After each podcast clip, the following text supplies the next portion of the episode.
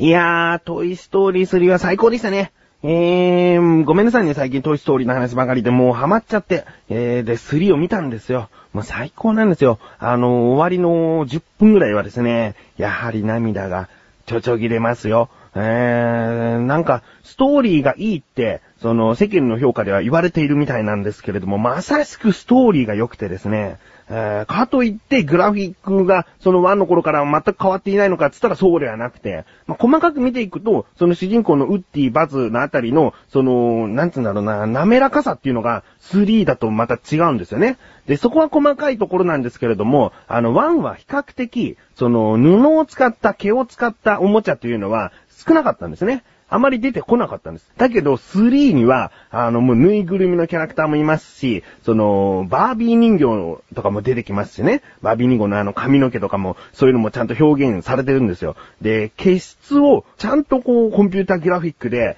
こう表現してるんですね。ぬいぐるみが歩くとどういう毛の動きをするのかっていうところまで細かくちゃんと表現されていて、まあ、そこもね、あの、映像技術もちゃんとしっかりしつつ、やっぱりストーリーが良かったです。うん。あのー、まあ、3の DVD が発売されて結構経ってるっちゃ経ってるんで、言っちゃいますね。あのー、自分が一番涙が止まらなくなっちゃうところがですね、もうほぼクライマックスの方なんですけれども、あのー、今までアンディという少年が遊んでいたおもちゃを一つずつ箱の中から出して紹介するんですね。ここの部分がですね、もう紹介してアンディがもちろん触ってるから、おもちゃたちは動けないわけですよ。動かないわけです。でもそのところで、このスリンキーはご主人様にとても忠実な犬のおもちゃなんだよとか言ってね、あの、紹介していくときに、なんかね、今まで自分は one、two とこう、こう短いスパンで見てきたもんだから、その一つ一つのおもちゃに対する思いがですね、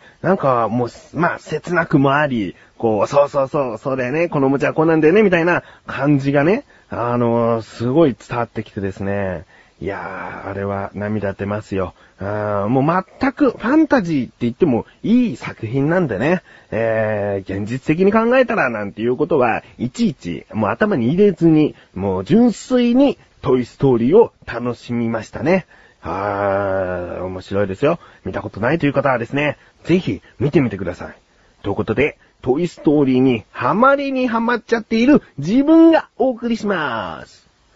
菊師匠のなだらか向上心。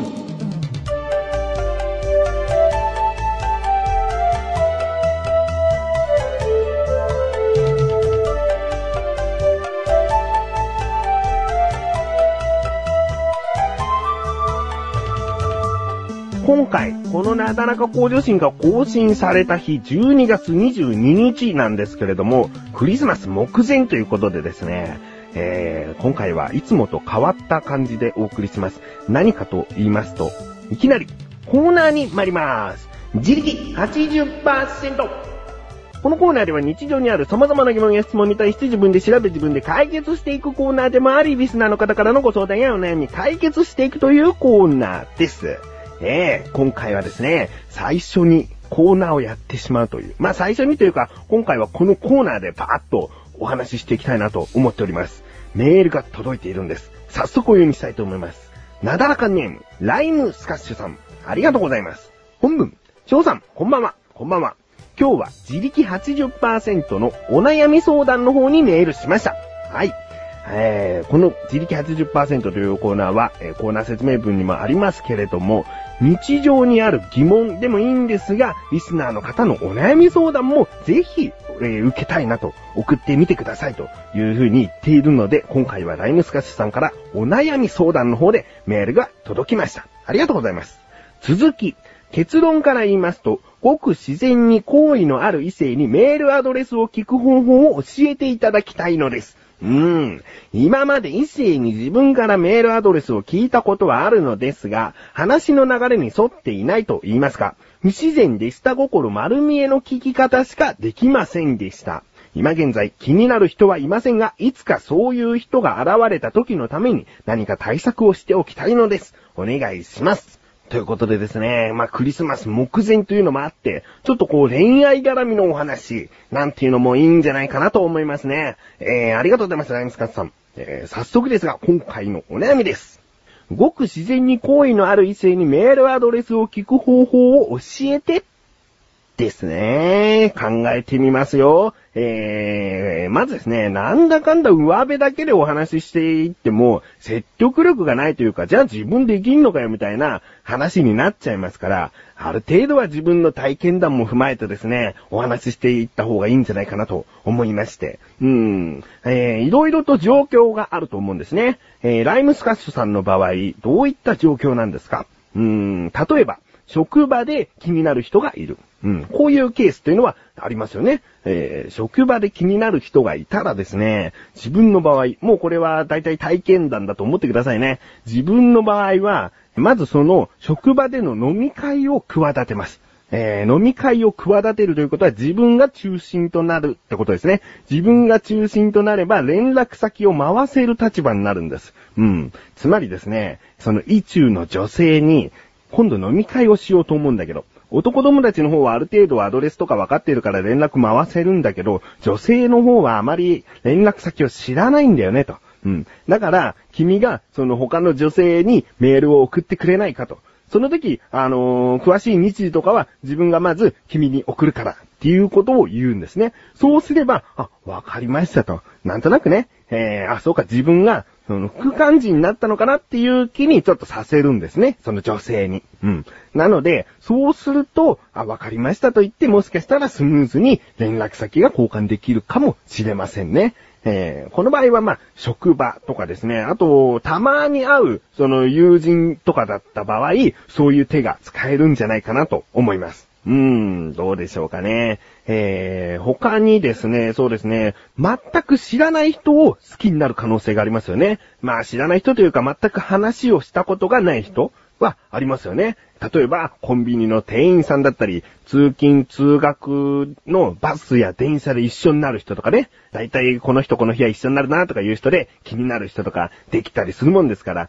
えー、そういう場合にどうやってメールアドレスなんかを知ることができるのかということなんですけれども、これはですね、えー、今なんかね、えー、不審者とか多い世の中ですから、うーん、あまりうまくいくケースは少ないのかもしれませんが、自分の場合はですね、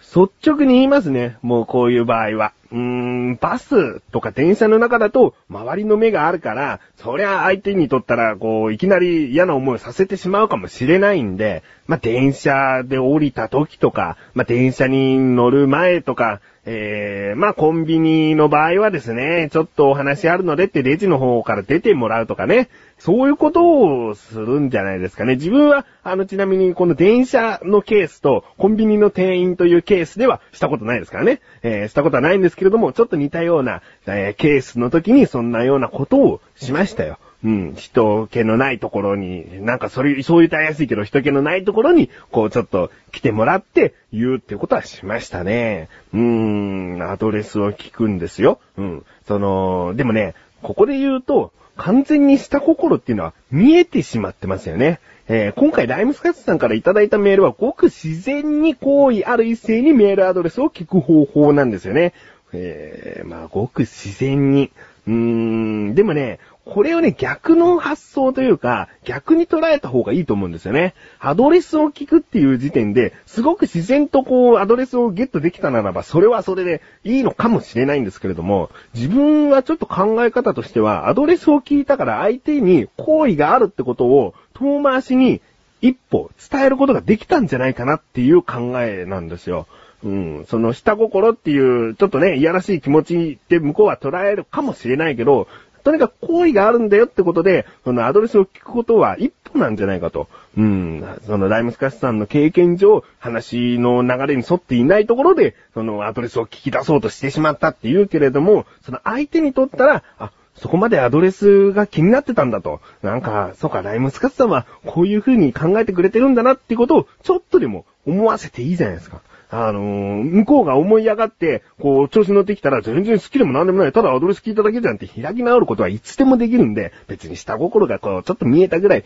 いいかなと自分は思っちゃってるんですね。なので、全く知らない人の場合は率直に言うとかね、そういうことが自分の経験談になってしまうんですね。えー、まあ、他にも、あのー、探してみたら、こういうやり方あるよってことで、いいものが見つかりました。何かというと、携帯サイトとか、その、いい写真とか、自分の携帯に登録してあったら、それを相手に教えるっていう口実で、相手のメールアドレスを、えー、ゲットする。うん。なんかとっても面白い携帯サイトがあるんだよって、怪しいことをしちゃダメだよ。何、単純に見せて面白いでしょっていうことを分からせた上で、あ、面白い、そのサイトのアドレス教えてよっていうことになったら、あ、じゃあメールアドレス行って今からそのサイトの URL 送るから、つってね、スムーズにやり取りができるかもしれない。ね。ライムスカッシュさん、この横断歩道をですね、まあ、携帯では何もできないかもしれないけれども、まあ、横断歩道のサイトって面白いのがあるんだよ、なんつって、えー、こうちょっと送ってみたりしたらどうですかね。まあ、この放送を聞かれた場合、あ、この手を使ってたんだってバレバレですから、もうどうしようもないですけれどもね。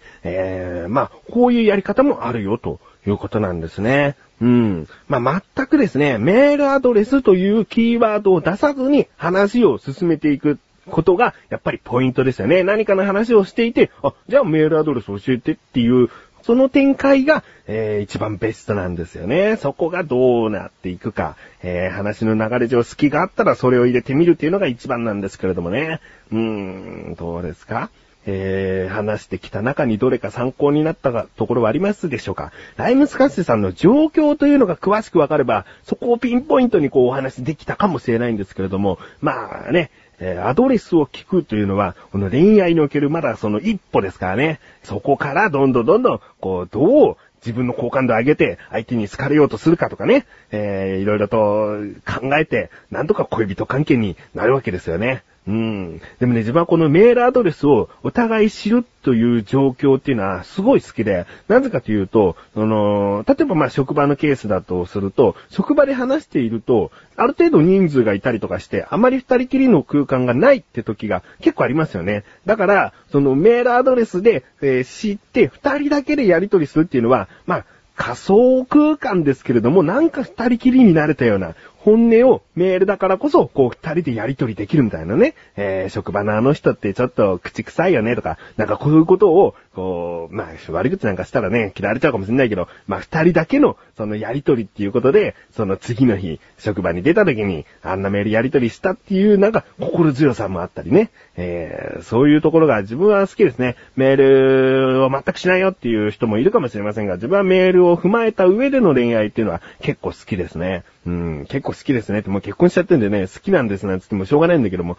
あのー、いいですね。ライムスカスさん、えー、まだ現れていないそうですが、現れた時にはですね、また何かしらのこう悩み相談とか、えー、来たら嬉しいですね。つっても、そんなに恋愛の経験値はないので、いいお話できないと思いますけれども、なんかこっちが聞きたいって感じですね。えー、今こういう風に恋愛関係育んでるんだけども、こういう問題にぶつかっちゃいましてみたいなことを、なんか聞きたいってことですね。まあ、問題じゃなくてもいいですね。えー、おのろけでもいいです。おのろけの内容の中で、えー、どうでもいいお悩み相談でもいいです。うん、そういった感じで、えー、またありましたら、ぜひ送ってみてください。えー、ライムスカスさん、こういった感じでいかがでしょうか？そしてメール、ありがとうございます。自力80%では、お悩み相談の方もお待ちしております。投稿フォームよりなだらか向上心を選択して、どしどしとご投稿ください。以上、自力80%でした。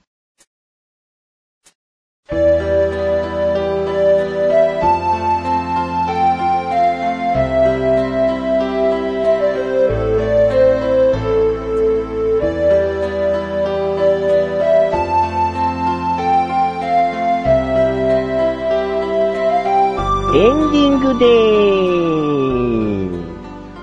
いやー、自力80%をね、こう、バーっとやってきましたよ。お悩み相談っていうのは、なかなか難しいですね。だけど、楽しんでお話ができました。ありがとうございます。うん、自分のクリスマスはですね、えー、いつもと違ったご飯が食べれるのが嬉しいなという感じですかね。今年のクリスマス。どうなるか。まあ、クリスマスパーティーみたいなことはするんでね、なんかこう、面白い展開とかありましたら、えー、次回、そうか、次回で2010年度のなだらか向上心は、ラストになりますね。えー、その時に少しでもお話できたらなと思います。うん。ということで、なだらか向上心は毎週水曜日更新です。それではまた次回、お相手は菊池翔でした。メガネたまーにでもあるよ。お疲れ様です。